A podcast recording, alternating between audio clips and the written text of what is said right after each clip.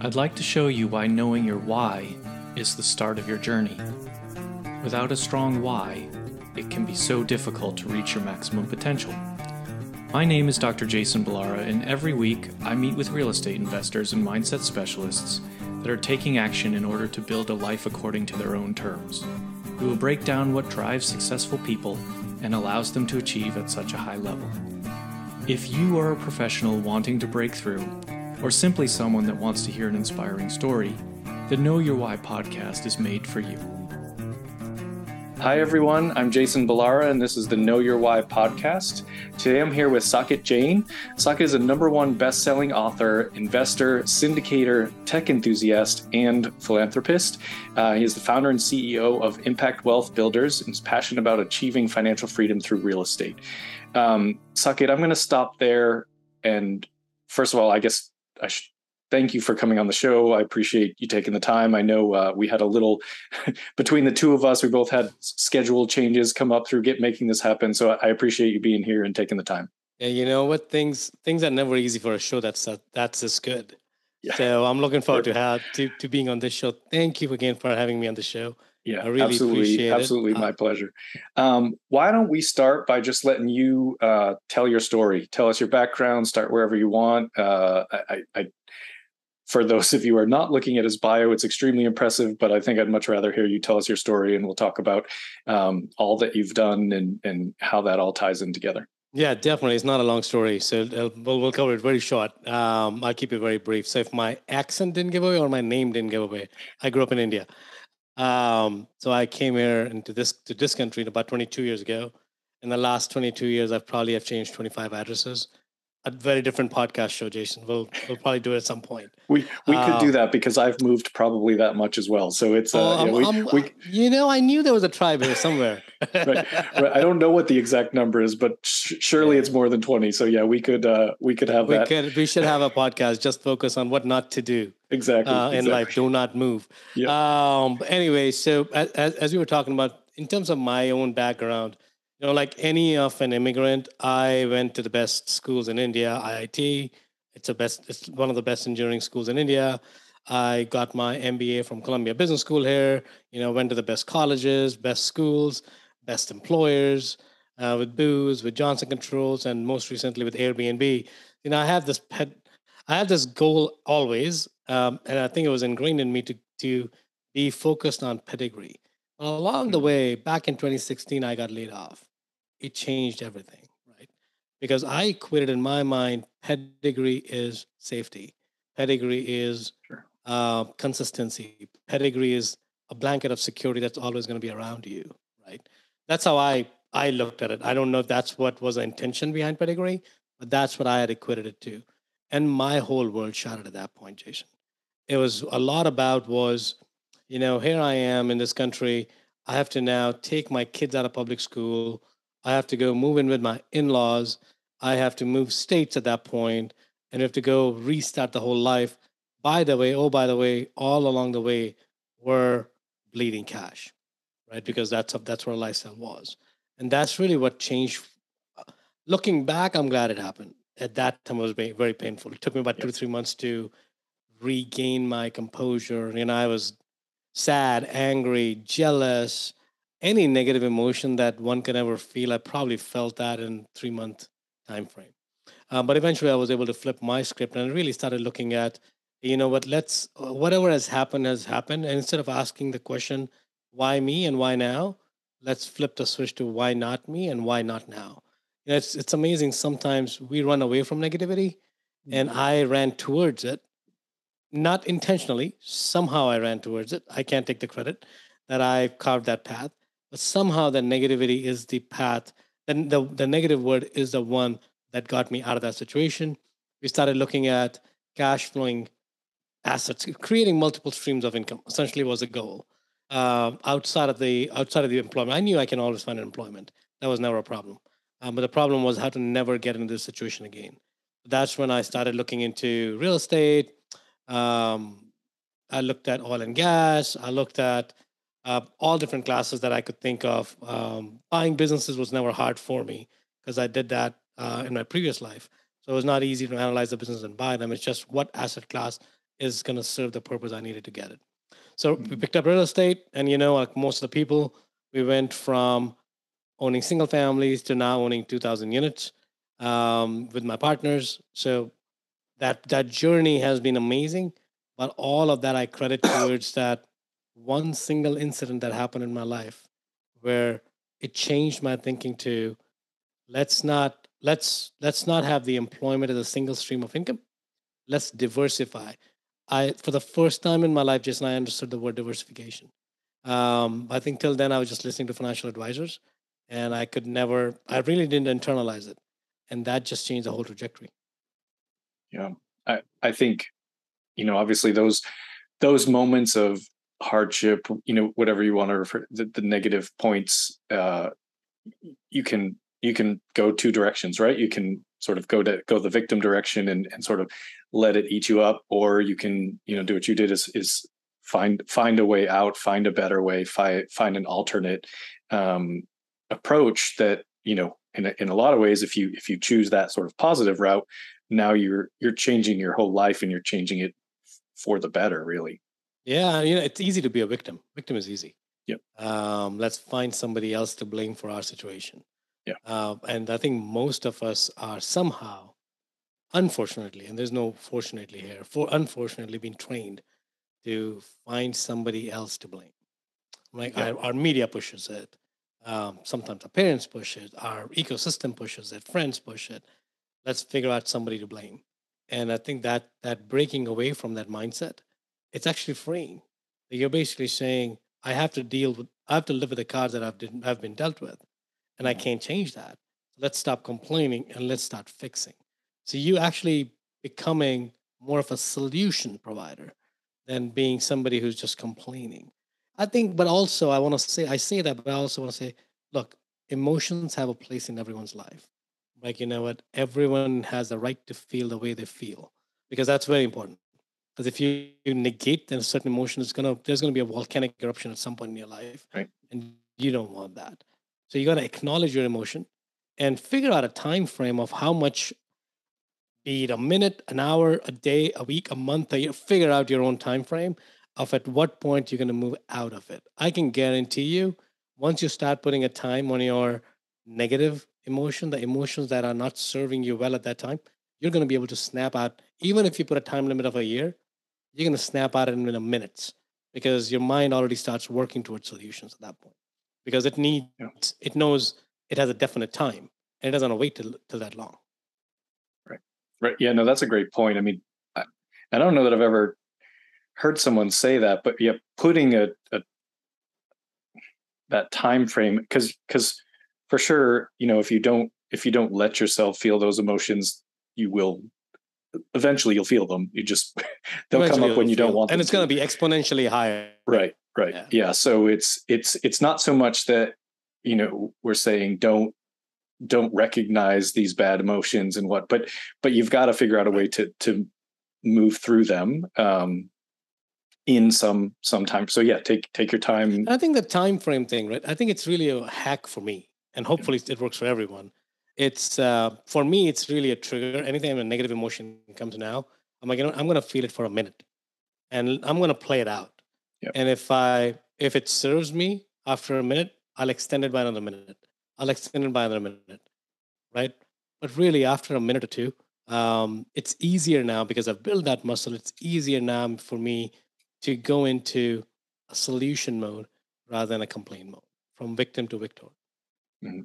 yeah yeah, no, I, I, think that's a great point. And I think another thing you said that I that I really liked is is you kind of learned what diversi- diversification really means. And I think, you know, a lot of people think they have diversification within their IRA or their 401k or something like that, but you you don't. You have mm-hmm. you have different stocks, but you have the stock market, right? You're not diversified across asset classes or anything. And in in a lot yeah. of people's instances, you're not even in control of it. Your 401k is being controlled by whatever um, servicer that you know your employer has and things. So there's you you just need to to to think about you know all those different aspects and and how it all intertwines. So I just I wanted to kind of point to that, and and I think that's an important point is that what does diversification truly look like and yeah. it's not just different stocks. And you know, it's kind of like we can take the diversification, the word diversification, into different vector as well. Like diversification as a concept has always been more around uh, investments. Right? Mm-hmm. I actually think about diversification much more broadly now. It's not just about investment; it's your time, it's your relationships, it's anything you do in your life. You need to have diversity in there because if you don't, you're going to eventually come to a point where you won't feel fulfilled. Because if you just pick one aspect of life and just go full into it, be it work, be it friendship, be it relationship, whatever it is, you need variety, right? I mean, the Tony Robbins six human needs. That's a perfect example of that. As in, you people have the need for certainty, uncertainty at the same time, significance and connection, and then growth and contribution. All of them are very, very contradictory to each other, yet very entangled. So the variety is actually going to be the juice of your life. And the variety is essentially diversification. Now, the word diversification has a very negative connotation uh, in some people's mind. Uh, so it was for me that diversification is a word that a financial advisor uses. But I think I have since, for myself, I've used that word a lot describing what I do. Yeah. Yeah. I, I, I love it. I think it's great. Great point.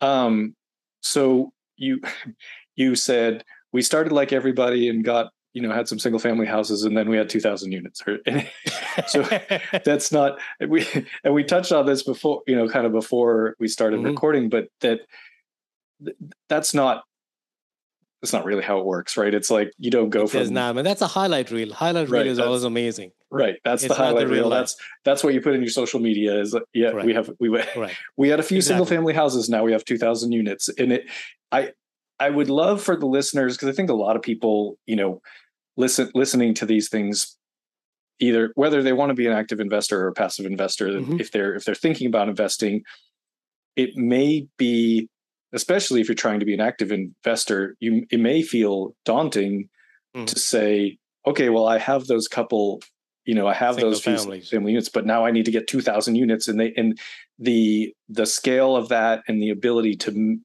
kind of move in that direction maybe kind of talk us through a little bit of, of your process, how you did that, but also um, maybe some of the mindset you used to, to, to make those shifts. Definitely. I mean, as I, as I think Jason, you would agree with that. I know we haven't talked about it, but whatever you do in life, 90, 80 to 90% is mindset, 10% mm-hmm. is mechanics, right? So for me, it was when that shocking moment happened for me. I was always look. I always knew at that point that no matter how much I know about something, there's way more that I don't know. Right. So let's always be a student and remain curious. So I have lived my life at that point using that approach. And when I was at the when I was doing the single family acquisitions, I realized it's going to take me a long time. Mm-hmm. Right, uh, two hundred dollar cash flow per property, getting to a point where I need to get to is going to take me several hundred units, uh, where I feel where I start to feel comfortable that that now have enough income coming in. So I knew there was, I'm probably not the only one because I mean, I, I, I knew how to acquire single family. That wasn't a hard thing. Um, but it was more about, eh, I can't be the only one facing this challenge. There's got to be some, somebody else, right? And once that bug entered my mind, my journey there was I don't care what I do in life. I need to find somebody who has done this. Right? My single mission in life ended up becoming I went to every single conference that I could get my hands on. I listened to every single podcast that when I find time to a point where my kids starting to yell at me that oh here comes another real estate podcast right? Um, i think i've i've i've scarred them. Um, and i'm hoping along the way i'll probably unscar them at some point. But that's really my journey was all immersion into real estate not through books but to real life people right? Real life teachers so uh, eventually, I was able to find somebody who basically said, Why are you doing single family? Because you can buy multifamily. My question to them was, I don't have enough money. Like, oh, he's like, Is that the only problem you have? I'm like, Yes. So then he told me his age. He was 23 years old. And he told me his upbringing. I'm like, dude, how do you have these many units? Because I don't, I can't fathom. To, I can't imagine. You know, most of us think multifamily. To own a multifamily, you need to be very rich. Only rich people own. You need to have a lot of money. You need to have a rich uncle or a rich upbringing or whatever. Only money. If you have money, that's the only way you can buy it. But that one question then opened up a whole can of worms of syndications for me. right? That now is a journey to figure out what is a syndication and how do I get into it. So my first foray into is, you know, I thought that the biggest risk in syndication is not the deal. It's essentially taking responsibility for somebody else's money. And that's probably somebody who's who's looking to be active is going to be very relevant for them, but even for for passive investors as well, right?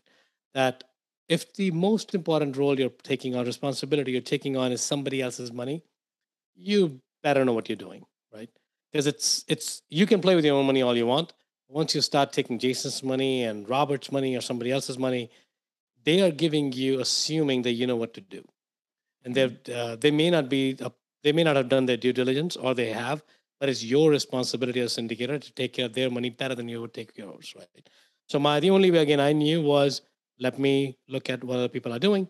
So that's always the question is not how can I do it, but who has done it that I can partner with, right? You'll see a pattern in my in my life's journey.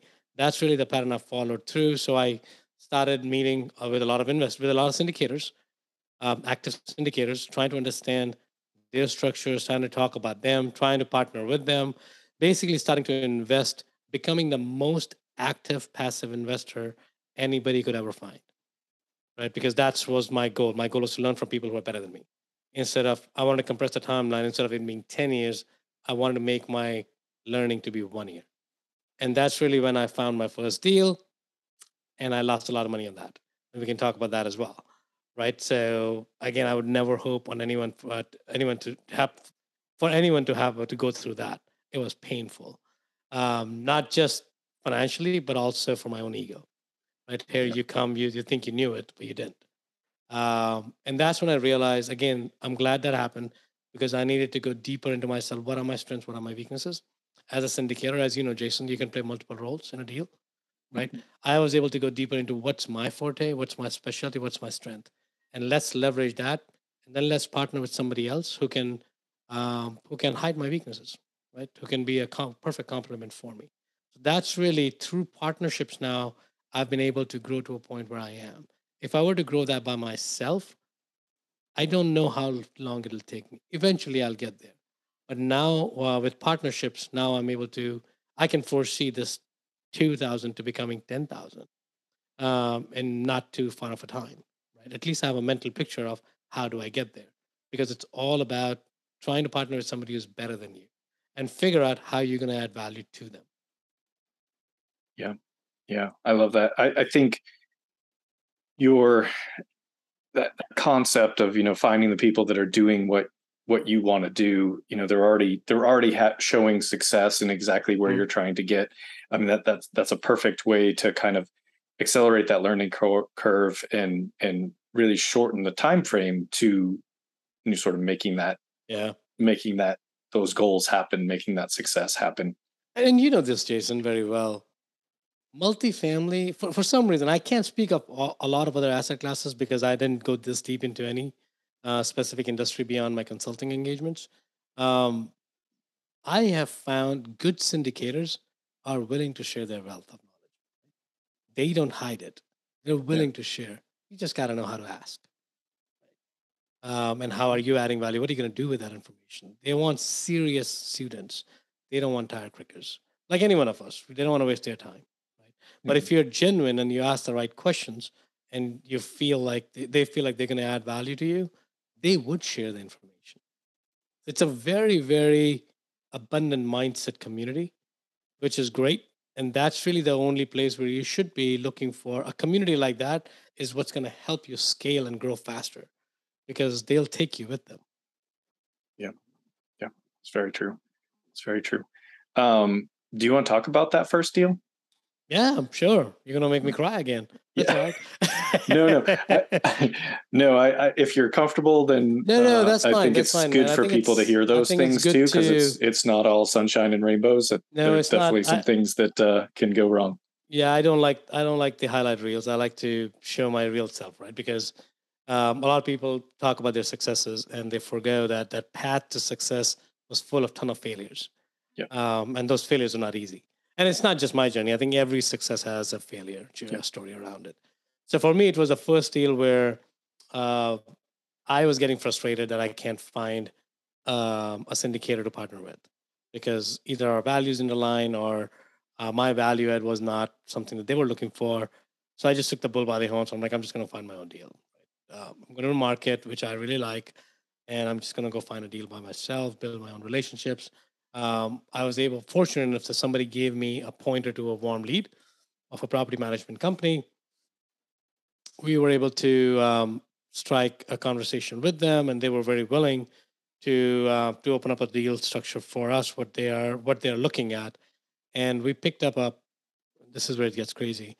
I picked up a portfolio of five different properties totaling 262 units. I would not recommend that for anyone's first deal. Yeah, that's a uh, that's a big first deal. That's a big first deal, right? I'm like, yeah, I can do it, and which I did fairly well, I would say, up until the end, because I was able to. I mean, I'm fairly good with underwriting, fairly good with Excel models and numbers. I was able to come build up on my own Excel model where everything was running off of each other, right? So I could look at a property individually, or I could look at a property combined. Um, all the assumptions and everything were flowing through very well. So I felt confident that okay, the model is there. Now, uh, my understanding the market is there. This is not the first time in my life I'm underwriting because I have underwritten businesses before. I'm like, you know what? Underwriting is easy. I could do that. So what's the next piece that I need to do? And there were whole conversations around the path to closure from LOI to PPM to due diligence to having a Rolodex of the team members. I literally spent about five months of my life, along with working at Airbnb, I didn't see my kids. I didn't see my family. Uh, we bought to a point where we had the capital we needed to raise. We had it in the bank. We had the right team mates along with me who were going to help us make this successful. But the seller, seller on the seller's side, not necessarily seller's intentionally, on the seller's side, somewhere two weeks before the deal closure, they recognized the bad debt, which essentially meant from, and it was a Fannie loan, our loan proceeds got cut by $2.4 million two weeks before the deal, right? So we had a question to ask ourselves can we go raise $2.4 million? Should we do this? Is it the right thing to do anymore? Or should we lose our money? Really, two, three options. Yeah, I mean, there are other options as well negotiating, trading, trading the, uh, trading the property and all that stuff. None of that was going to work anyways. Uh, so really only two, three options left for us. You know, now we looked at it, okay, what's our North Star?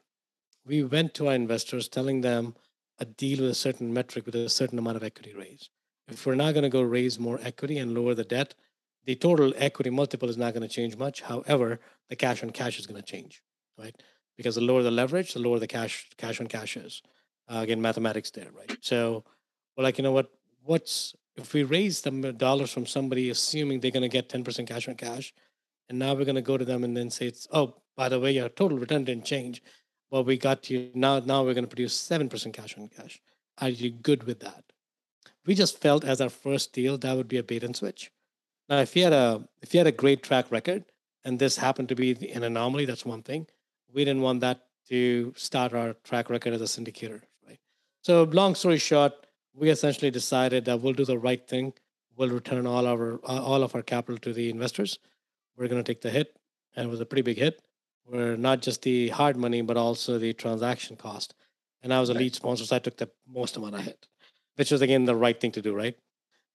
Painful, but what I walked away from that thing was if you know what your North Star is, and if you have um, if your if your integrity is pretty high, you'll do the right thing no matter how hard it is, right? It was a great test for me because you know we got six, seven million dollars sitting in a bank account. It's very tempting not to return it because uh, you want to deploy mm-hmm. it. Uh, yeah. But that's that's not the reason you got into this business. You didn't get into this business to deploy money. You got into this. I got into this business. You got into the business because you wanted to help people be financially free. So deploying their money in the wrong deal, which is not aligned with what you were talking about, was not going to be something that we could live with. So I essentially made that call along with my team member. Like, you know what? Let's. I'll take the biggest hit. Let's just let's just call it off. Um, lesson learned it'll never happen again. Um, but beyond that, it was an expensive college education. Let's just assume we went to Harvard and learned our lesson, and um, let's just eat it up, and we'll go forward with that. That's really the first deal, man. Yeah, I, uh, I'm, I'm not laughing at you. I am laughing because I'm going through nearly exact same situation right now. Oh man! So I'm, I am uh, so sorry to about that. to be out a whole lot of money today. Is it today is oh. today is the oh. day like sort of D day on this. So yeah, I um that's that's uh some you know sort of as a little bit of an aside. It's funny because you know people, I think you see a lot of people that decide they want to be active mm-hmm. investors. They're like, oh look look at them, like they're they're doing great and all of yeah. this and but as a and, and and you see a lot of passive investors that worry about the risk mm-hmm. but but you your investors didn't lose any money right like None. that's and None. that's the thing is is so the the risk is is substantially higher on the yeah. you know sort of gp side of it um especially before you even get it closed so i think it's something that, that that just people don't necessarily know that aspect and and it's um you know kind of the things like this happen if you you have a you can have a lot of money uh, into a deal before it ever closes of your own personal cash so it's it's a it's a, a challenging time but it, it's you know as you said it's a learning lesson you do the right mm-hmm. thing and you and you move on and and kind of pick up the pieces you do you do and to that point of losing money right right now um, so I was at an event with Ken McElroy, who is uh, Robert Kiyosaki's mm-hmm. um, syndicator. Right, he's, it's his he's on his team, yeah. So we were having a dinner with uh, Robert Kiyosaki, no, not Robert Kiyosaki, Kim Kiyosaki, and with um, and with Ken McElroy. And Ken McElroy basically said that a lot of my friends, syndicated friends, multifamily friends, are right now leaving money on the table, millions of dollars, because the deal is not making sense. It yep. takes a lot to get out, to get away from. If you put a two to three million dollar hard, uh, and walking away from that. I mean, yes, you have deep pockets. No matter how much deep pockets you have, uh, three million dollars of loss hurts everybody. Yep. A dollar hurts. Uh, three million dollars, I can't even imagine. Um, yeah. So that's a lot of yeah, money that that's be, doing. Right. So to your hurt. point about risk, it's if you don't know what you're doing, you you can get it pretty bad, right? So mm-hmm. a lot of my friends say, "Hey, Saket, why do we go in syndication? Why don't we just go buy apartments ourselves?" I'm like, sure, go do it. Uh, it took me, it costed me close to 500K of a lesson to figure out how to do it. Hopefully, you pay lesser, right? Yeah. Uh, because eventually you'll pay the price. It's not a matter, if not on the first deal, maybe your 10th deal. Mm-hmm. Eventually, you'll hit a point where you'll realize you don't know what you're doing. And that's when you really want to make sure is this the business? Is real estate a business or real estate is an investment? If real estate, real estate is an investment, is your answer, it's really a passive path, right?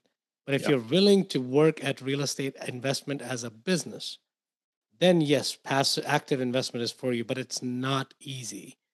But it's a lot of fun. And you grow a lot because you'll see situations that you cannot imagine seeing in a lot of different businesses, right? But that does not mean it's um, it's path for everyone. Yeah, no, I, I agree. It, it's, and I think you don't.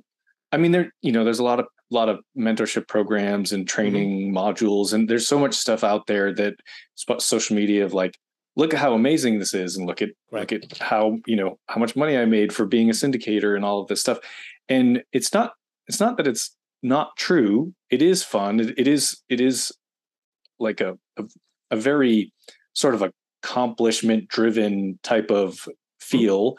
Um, but it's also it's a lot of risk and there there is you know if something goes wrong and or when something goes wrong uh, you're gonna have to swallow that. And and are you are you willing to do that you know and and move yeah. forward from there? So um yeah i, I just think it's yeah. a it's a great point that no i think i think you're right stuff stuff happens uh stuff happens and it, it's a it's a um you know you gotta you gotta figure out the way way through. Stuff it. will happen, right? You know, you know what? I mean, I love Tony Robbins, so you'll probably hear me talk about Tony Robbins a lot.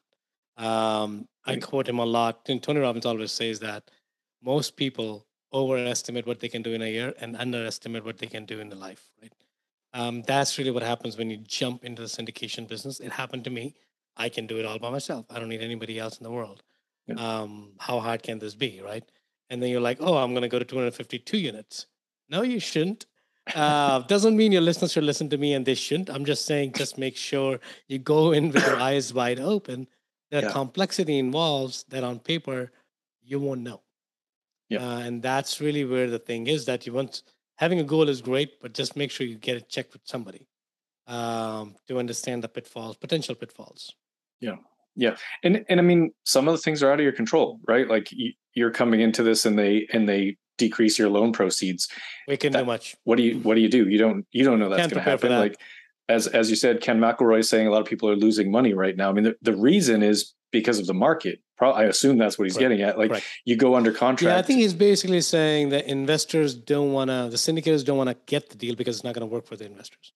So right. They would rather eat up the cost than bring a crappy deal for the investors. That's not going to exactly, work. exactly, and uh, that's that's, that's really what, what it is. Yeah, that's what we ran into. Right, we got a deal under contract. Interest rates were 5% and now they're 9% and it just it changes dramatically what those returns look like and so you're if if if the seller isn't willing to then reduce price or you can't find any other yeah. options around it well here you are you have to you have to walk away so it's um the key is as you as you sort of touched on before the key is to not lose money for your investors correct right that, that is that's that's, that's the number one goal yep that's that's that's a number of goals. Number one, two, but, and three. Really, like that's always your probably, your yeah. focus. Correct. I think the flip side of that is, in order to do that, sometimes you may have to lose your own money. Yep. And you have to be okay with that. If you're not okay with that, you're not going to grow as a syndicator.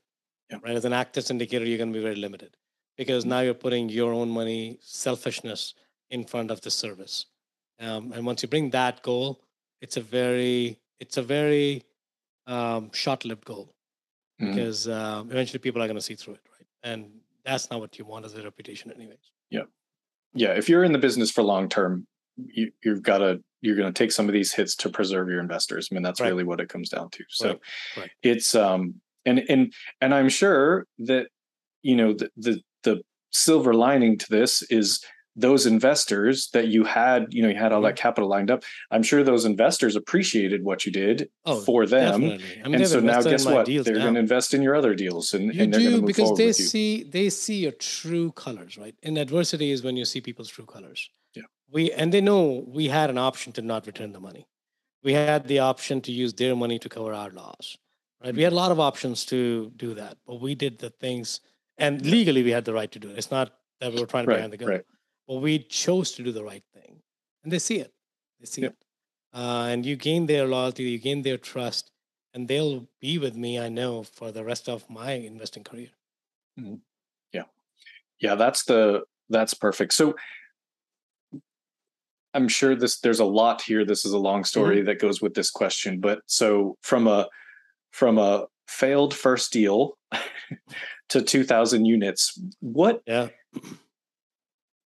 I'm sure this could be hours long discussion, but maybe some of the the highlights is in terms of what, what did you do at that point? You know, kind of what what's your focus? What are you? Yeah. Because you, mentioned before, there's different seats at the table in a right. syndication. Right. So what what seat do you fill? What's your focus? I know you said you're you still work for Airbnb now. Is that I still, do? I do. Yeah. I think by I don't know when you're releasing. By the time you release it, uh, chances are I may not be there. Um, but we'll see at that point. Um, yeah but but obviously that's you know if you it's time consuming right? You've got a you've got a, a, full-time right. job right. and you've got 2000 units. So there's there's a lot that goes in there. So how are you balancing that? I suppose is probably the the that i'm growth. not. That's why i'm looking to pick yeah. a path that's going to work for me. So i think the i've been blessed with my family right? So they they know where my head is at. They know where the so i think it's important to to talk about one thing before we go into that answer. I will answer i'm not dodging mm-hmm. the question it's that what's my, what's our what's both me and Mavi what's our bigger purpose, right? What's our bigger why? And once we talk about that, I think a lot of these things will start to become clear. Yeah. So uh, as I mentioned, I grew up in India, and the only reason Jason, you and I are talking today, is because of what I've accomplished, and a lot of that is because of the education that my parents had invested uh, in for me. Now, mm-hmm. is the education system good or bad? We can have a different conversation on that. But in my case, it really got me where I needed to get to uh, to to change trajectory at that point. But when I look back, at least in India, and it's not true for India, it's true for a lot of different countries. Uh, even in the U.S., you can find that is a lot of kids can't even afford their second meal. They don't know where it's going to come from, right? So for us to assume that they're going to become the next wealth builders of the world, where they're going to become, uh, they're going to be joining the cadre of you and me, Jason, and your some of your listeners, where they could even dream of breaking out of their uh, of the word financial freedom, right? They can achieve that. That's not that's not something how they live their life, because they're not their means they're not able to meet their basic necessities. So once that purpose was clear to me and my wife, we're like, you know what? Our life's mission is to essentially find deals, find opportunities where our investors can make the equivalent returns, if not more, than they would have if they invested with somebody else. But we will redirect our profits in making sure sponsoring the kids' education back home in India. Right. So our bigger why is not us anymore. It was, um, and it's probably gonna crop up once in a while here and there. But we we have a different north star for us. That how many lives have we touched um, positively in our span, very short span of life. Right. That's what drives us. That's what fuels us. And the reason I'm telling you that story is because that equally relates to what you were talking about is how do I keep balance? I don't because uh, balance doesn't exist, right? I think I personally think it's a misnomer. It's one day your personal life's going to take over, the next day your work life's going to take over, the day after your health will take over. Something is going to get higher weightage in your life on an hour by hour basis, on a day by day basis, right? But as long as you're spending the quality amount of effort and time in how many hours or minutes or days you get for that aspect of your life. If you're able to give them the quality even with, the, with our kids if you're able to spend five minutes of quality time in, in one week instead of spending 50 hours but you're on the phone all the time that's a difference of balance right? Yeah you spent 50 hours but you didn't build any memories but there you spend 5 10 15 minutes with them but they remember what you did with them because you were with them right? So i don't think the concept of balance is real for me. I don't i mean i, I don't know what your theory behind balance is. I personally don't think balance exists. For someone like me it doesn't exist. Uh, so i i try to like you know what today this is priority. We're going to do that. And then i may not have had the chance to talk to my kids like in the first for five months. But it was not because i was prioritizing my work over that but it was more because that's what was needed for us to serve that bigger purpose right? For that if i could sacrifice in my mind now it did serve its purpose but not the way we were hoping it, it would serve. It did serve a purpose because it got me on a right path right for investing. So it served its purpose but not where it is. So when you start looking at what's your bigger why for everything you're doing in your life work has a role to play relationship has a role to play but i'm not saying extract value out of them but it's serving a purpose in your life or you are serving a purpose in somebody else's life right? As long as those two things stay in balance i think everything works out. Um, but that doesn't mean life's easy. So i don't want to say that life's easy. Life yeah. has its own purpose and its own teaching but at least you have a framework to take advantage of whatever is happening in your life and turn it in your favor. Yeah. Uh, did i answer your question at all jason it answered well, my question and, and other questions um okay. and i and i love it and i i just want to take like anybody listening to this go back and listen to that however long it was three minutes like listen to that again because i think that is so important for people to realize and like this the that's one of the that's one of the biggest take home take home messages i've learned from like networking with people in this space in that there there isn't there's not a there isn't a balance right you're you're 100 there, there's no balance it's, it's what's my priority right now and am i giving it 100% right? right that's and and i just you said this because again this is just funny like the stuff that's coming up today i wanted to show you this on i don't know if i'll be able to make this flip so I think it's going to look backwards. Yeah, lunch, lunch and lunch pizza with and... Logan. That's my son. Oh, there you go. Or man. lunch, yeah, lunch and puzzle. Amazing. Sorry, with, yeah. with Logan. That's my son. And and so we uh he he's you know when you're home all day but you're working like sometimes that's it's hard for the the young ones to understand that right, right? so right. so he's old enough now he to him to understand a little bit more but he's like i've been asking me about this puzzle it's been a busy couple days and so i was like you know what we're putting this on the calendar and yeah. this is going to be our thing and so it's like on so many levels that like everything you just said resonates with me because i'm like yes that's that's exactly that's exactly what balance means. It's like, okay, I, I need to make sure that I I put this time in and mm-hmm. and I'm focused on on spending time with him at that moment, knowing that okay, now I can come in here and have this you know fantastic podcast interview that that's you know he he can't be involved in. But the other thing that you touched on in there is how your focus shifts from me or us mm-hmm. to the impact. And I know your, yeah. your company Impact Wealth Builders, like there obviously there's you your you know people will I think sometimes people look at um, wealthy people and and and almost look at them negatively and it's like why do you mm-hmm. need so much money without realizing that most wealthy people are at that point where yeah. they they're no longer this isn't for them they don't need more money but guess who does like the the, the children in india that you described like they, mm-hmm. there's there's an uncountable number of ways you could make an impact with additional financial success mm. and that may be giving money that may be giving your time like th- yeah. there's so many different ways that you can use that to your advantage and so it's it's the same i just it's been one of my really truly one of my favorite things about this podcast is you you you answered the first question of the questions that I ask every guest, which is what is your why? You just mm-hmm. answered that. And and I think it's just the things that you said are so worth kind of highlighting, you know, the the lack of balance, but managing that focus and then and then that impact level. The the second level of why, right, is is now is now impact. I think the why you know, once the why becomes clear, and it was a long path for us, right? So mm-hmm. um, two stories do you have time for two stories? Yeah. I'll keep it short.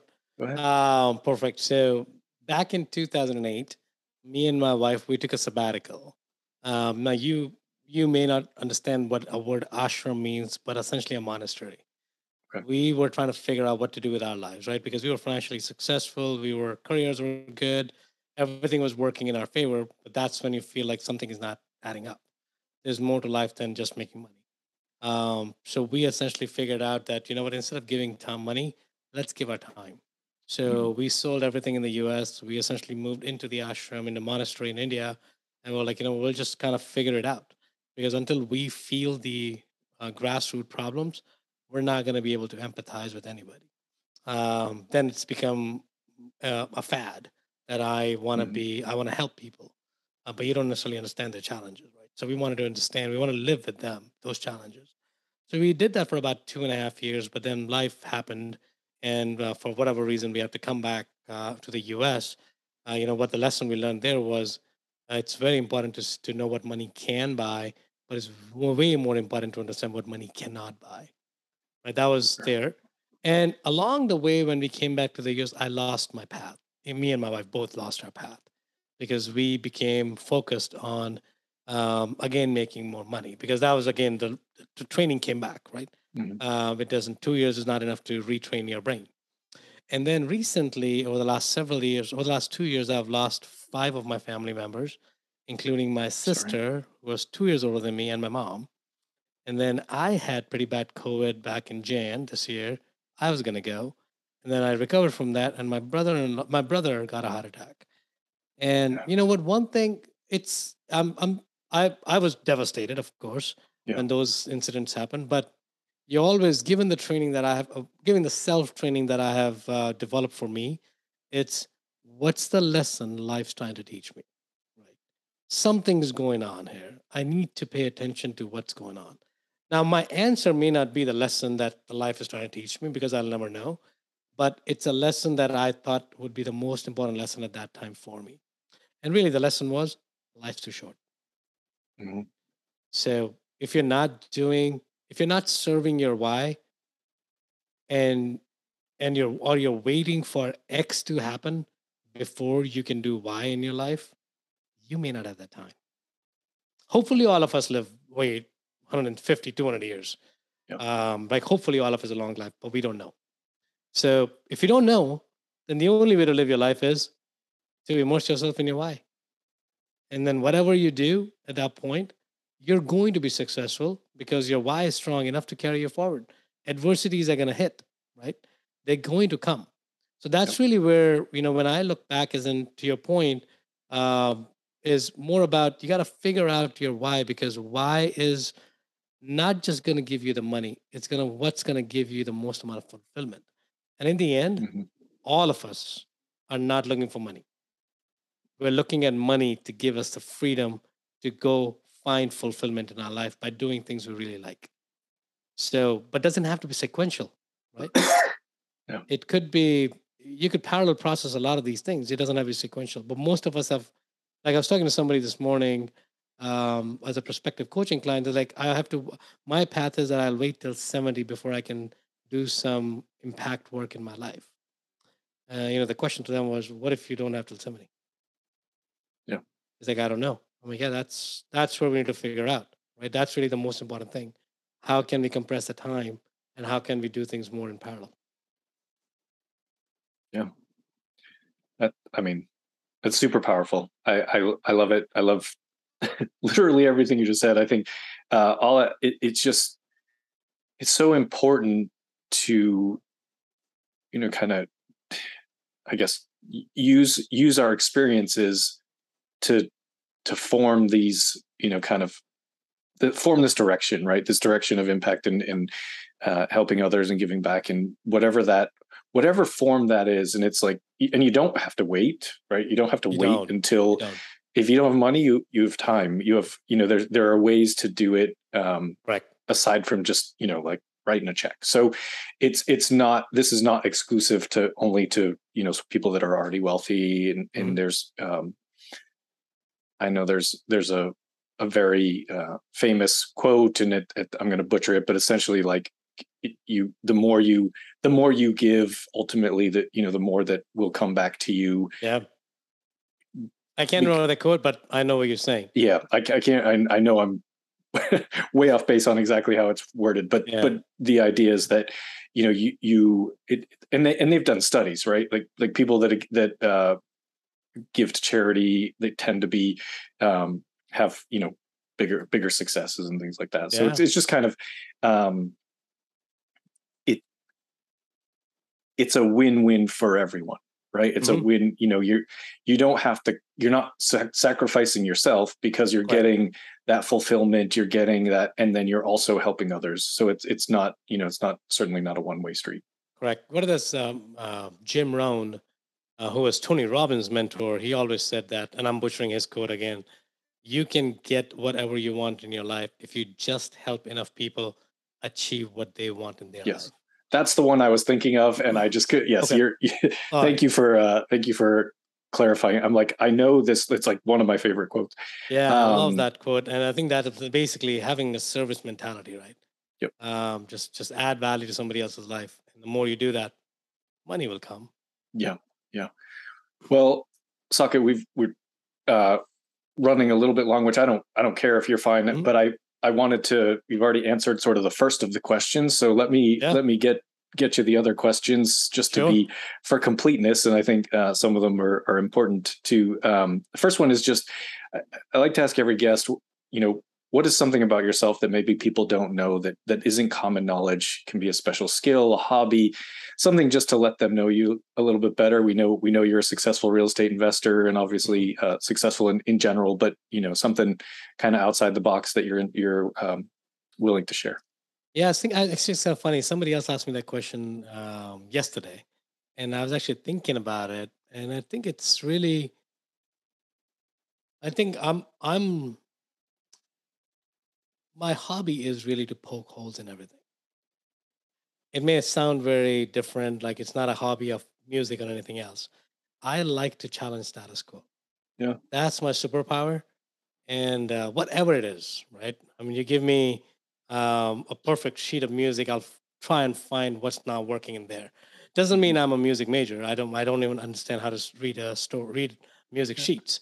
But I'll try to find why is it the way we do things and how can we do it better right yeah. like my friends are super frustrated with me most of the time because i'm always asking yeah. the question of why yeah right why are you doing certain things to a point where they've basically banished me from parties after 11 o'clock because once that discussion starts it goes to like 5 o'clock because that's when the real stuff comes out right yeah and you start asking these yeah. questions of why and status quo and challenging your own assumptions.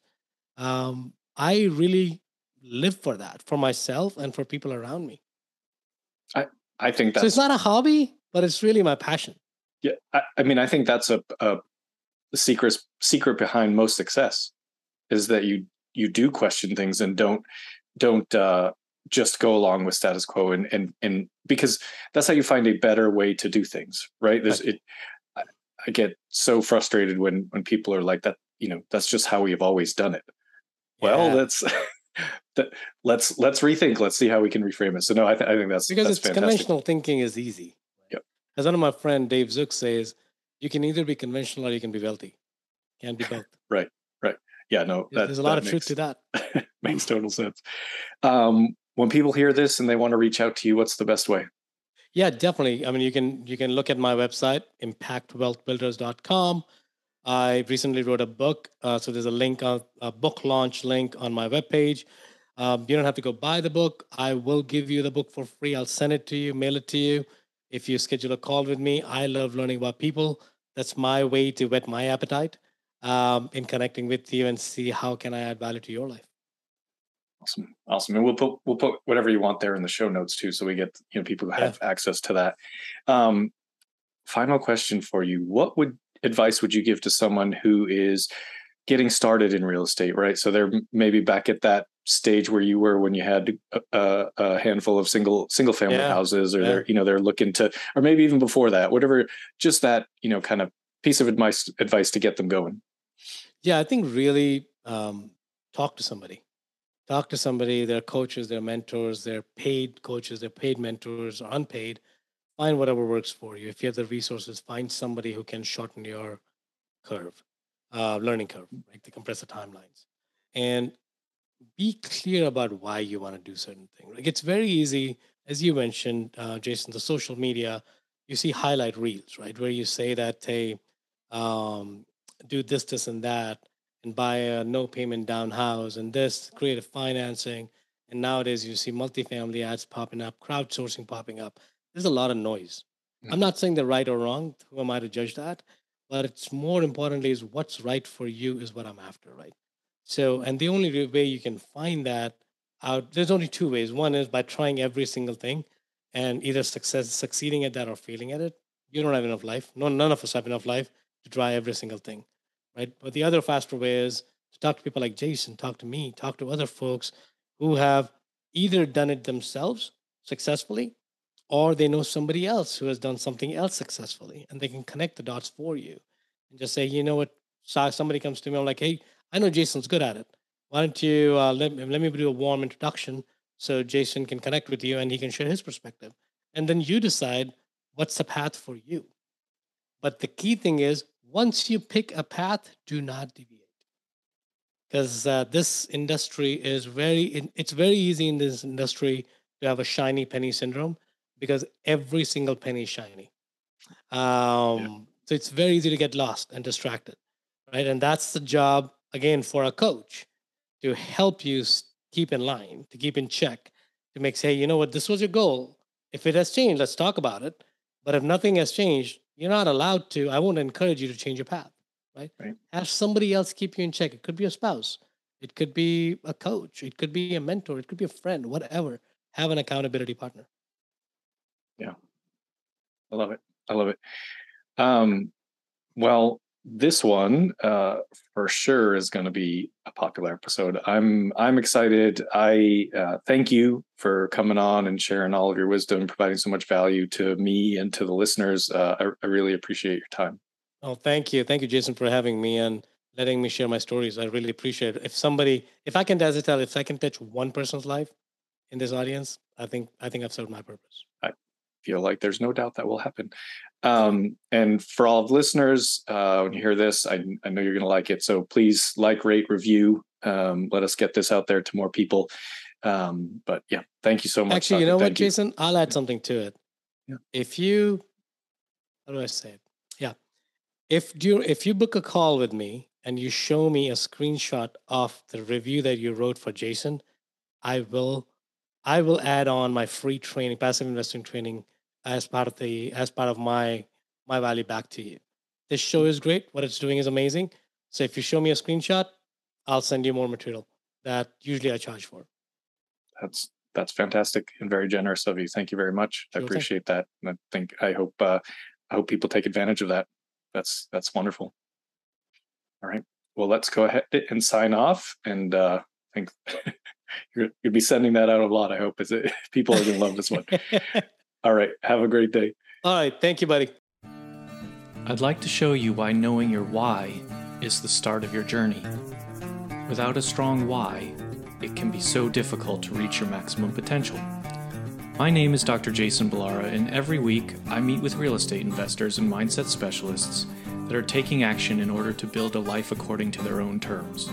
We will break down what drives successful people and allows them to achieve at such a high level. If you are a professional wanting to break through, or simply someone that wants to hear an inspiring story, the Know Your Why podcast is made for you.